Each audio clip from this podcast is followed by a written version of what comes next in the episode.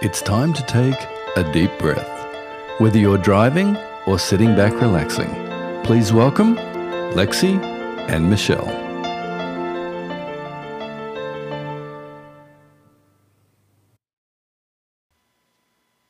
Welcome, everyone, to the Deep Breath podcast. We're so honored that you're sharing this time with us today.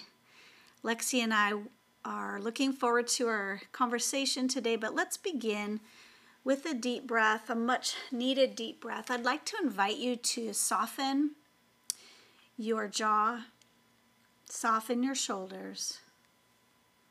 Take a nice deep breath. And a life giving long exhale. We're here to create space for your soul to feel tethered in these uncertain times. And we are acknowledging today that we are in a very painful and uncertain time as a country.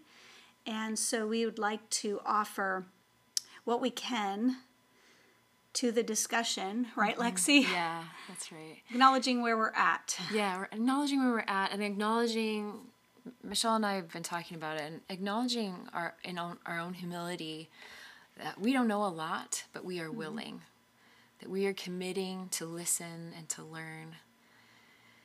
And today, as we podcast, we wanted to invite others into that space too. What we're going to do in a few moments is have actually a moment of silence. And not because we want to silence our voices or anyone else's right now, we want to bring silence because we want to listen with attention. And we also want to listen with lament. We've created this space here for the soul to feel tethered. And one of those practices is stillness and silence. And today we're inviting also the practice of lament. One of the ways that we lament is to have solidarity with the suffering So, social justice starts inside of us. Mm-hmm.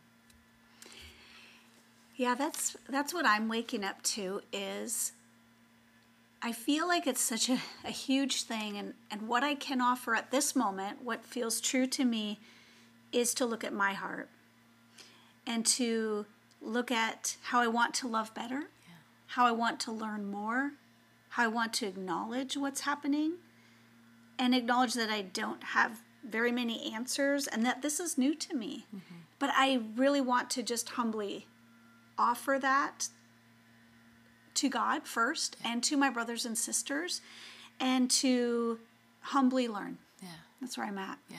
A posture of learning. Yeah. Of receiving and listening. Mm-hmm. Yeah. And so with that I um this quote has been on my heart. Through activism, we confront toxicity in our world, and through contemplation, we confront it in ourselves, and the two go hand in hand.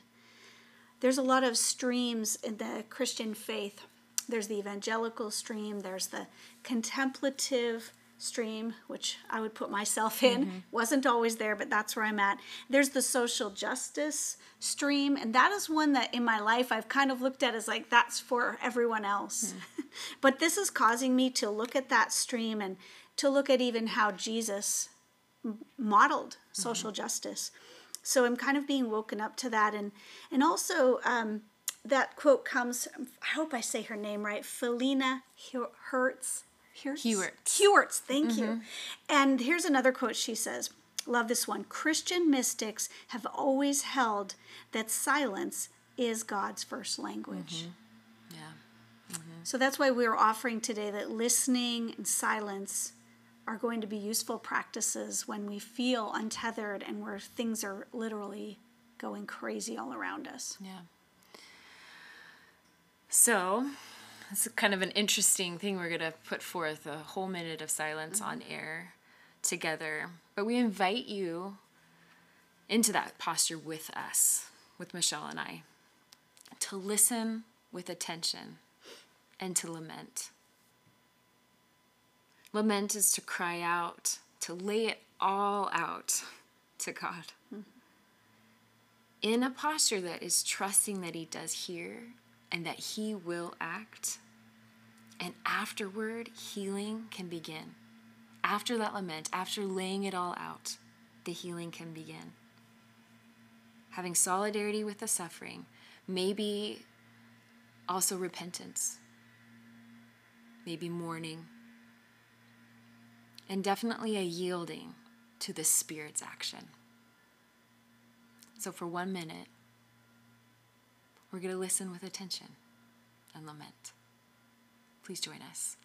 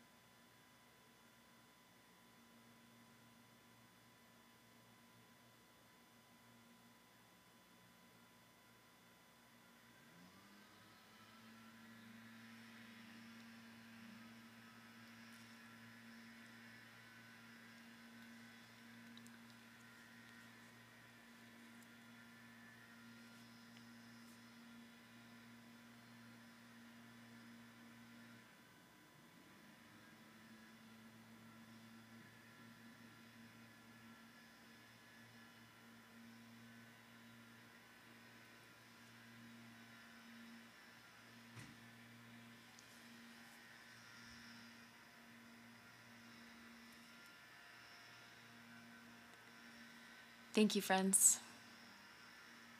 I'm going to take another inhale, exhale. this is from Mother Teresa. She said, Listen in silence because if your heart is full of other things, you cannot hear the voice of God. So, Mr. and I wanted to talk about a few other ways that we might listen in silence. Uh, the, all the practices of silence, solitude, and stillness. Our contemplative practices, and I believe they all lend themselves to bringing balance in our mm, life and mm-hmm. enabling us, just like Mother Teresa said, to hear the voice of God, which I feel like is more important than ever right now. Centering prayer is one that Lexi's a practices a little more often than I do, but I have tried it, and it's it's simply this: to consent to the presence and action of God within you, moving beyond conversation to communion. I'll just say this one thing about centering prayer: that as a person who loves to talk, mm-hmm. centering prayer is humbling It is. because there's no words Right. But yet it's freeing because there are no words. And so my heart simply gets to be in communion. And there's a real resting in that place of centering prayer because I don't have to come up with words or language.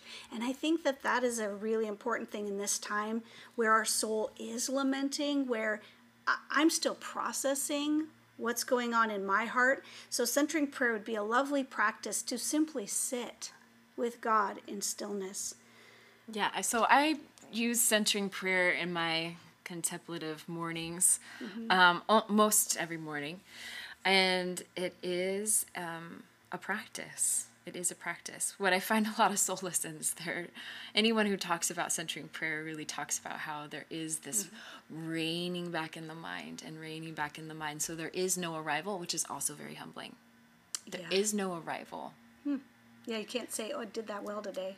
Not really. it's not really what it's about because that's Yeah. actually like counter what it's Right, right, about right. is because um, the mind really wants to be in control, Mm-hmm. and this and centering prayer silences the mind and really silences the ego, and it really doesn't like it.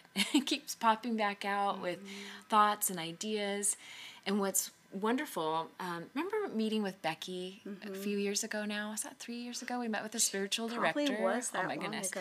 So she is this lovely woman ahead of us in season.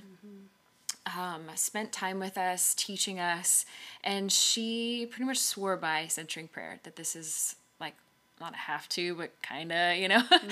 and one of the things that she said, and now I hear more and more, um, and and maybe I'm he- not just hearing it more and more. I'm actually believing it.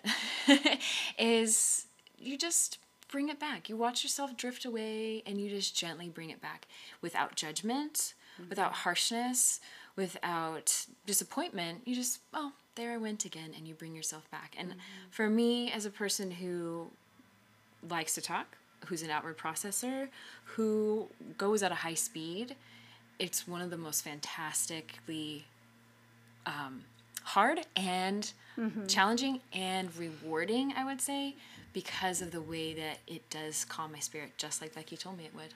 Yeah, you make me want to go back to it.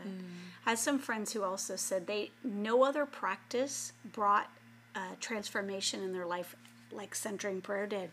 It transformed from the inside Yes. out. And as you're talking, I'm thinking just about my struggle with the all my life with the doing versus the being. I mean, who doesn't really struggle with that? And I think centering prayer is a great one to counter It's only balance. being. It's That's only being. All it is. It's only being. I yes, I was had yay yes exactly transformation. Like Mm-hmm. I have seen this practice in particular, but all of the other con- contemplative practices that are woven through my life now have been the biggest um, ways that I have transformed. There's been other things in my life. You look back, right? You look back, Yep. and you're not the person you were five, ten, beyond those years ago. Life circumstances change, hard things change us. Growing up, learning, failing, those things do teach us. Right. But contemplative practices have been the most transformative of my mind and my heart. Agreed. Hmm. Agreed, agreed. So we have another practice that Lexi and I are quite partial to. Yes, yes, this is another one. And we know a lot of our friends, in particular, are carrying this really heavily in their bodies. The the turmoil of the country and, and the situation that we're in. I mean, I feel it in my neck at night. I almost purposely, that's why I started today, is like, let's soften our shoulders. Our bodies are carrying emotion, they're carrying the processing of what is going on, and yoga is the practice that allows you to move those emotions and thoughts through your body really well. For me, yoga is um, life giving. The other night, I just put some music on and I just let my body do mm-hmm. what it felt like doing. And I felt amazing afterwards. And, mm-hmm. and sometimes while doing yoga, I will just start crying. Mm-hmm. because I think that is the processing of the emotion. The body needs to be involved. Yes, it does. And very soon we will do an, an entire podcast We'll around whole- this. We'll do a whole podcast on yoga. Both Yes. of both of us. Um, in the bio, you can see we're both practices practitioners of yoga, and Mm-hmm. we also teach yoga. So this one's near and dear to us, and Yes. something that um, is another one of those have tos. I'm saying in quotes because it sounds kind of funny to say have tos with con- contemplative Yeah, right. practices. Um, but I know essentially when my when I am starting to feel stuck in my mind, um, I get into this analytical space and I kind of stay in like a, a small tight wheel of thought. If I think about it, I'll realize, oh, it's been a while, a couple days since I've done yoga. Mm-hmm. And I literally move those through my body. And even if it's a smaller session, like 20 minutes, I have moved those things through my body, sometimes out of my body. I'll come out of that session, and even though it wasn't super hard and it was maybe just a full on stretch as opposed to a lot of other strength poses, mm-hmm. Those thoughts have now moved through and are not, I'm not caught in this swirl. And I feel the vibration in my body of energy that I was probably missing before too, even in a short session. Yes, well said. Mm-hmm. I agree. Yeah, so we'll talk about that more sometime. Yeah, I can't wait. Okay. Yeah, can't wait. Today's heavy. Um, you know, but we're in a heavy time. Yeah. And again, we we're just offering the space here for you to process what's going on, to feel tethered. I personally am with you in this space of just wanting to listen. Today is about listening. Yeah. Yeah. So, enough words. I continue to want to learn and listen Me too. to people's stories and to love better. Yeah, me too. Yeah.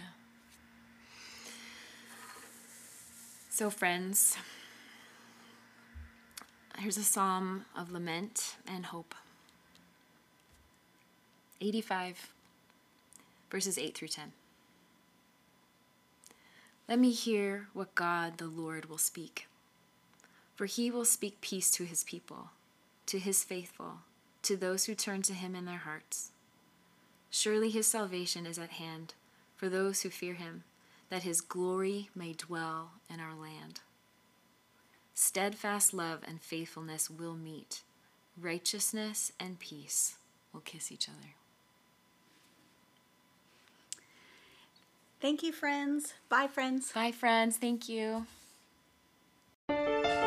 We hope you enjoyed this episode.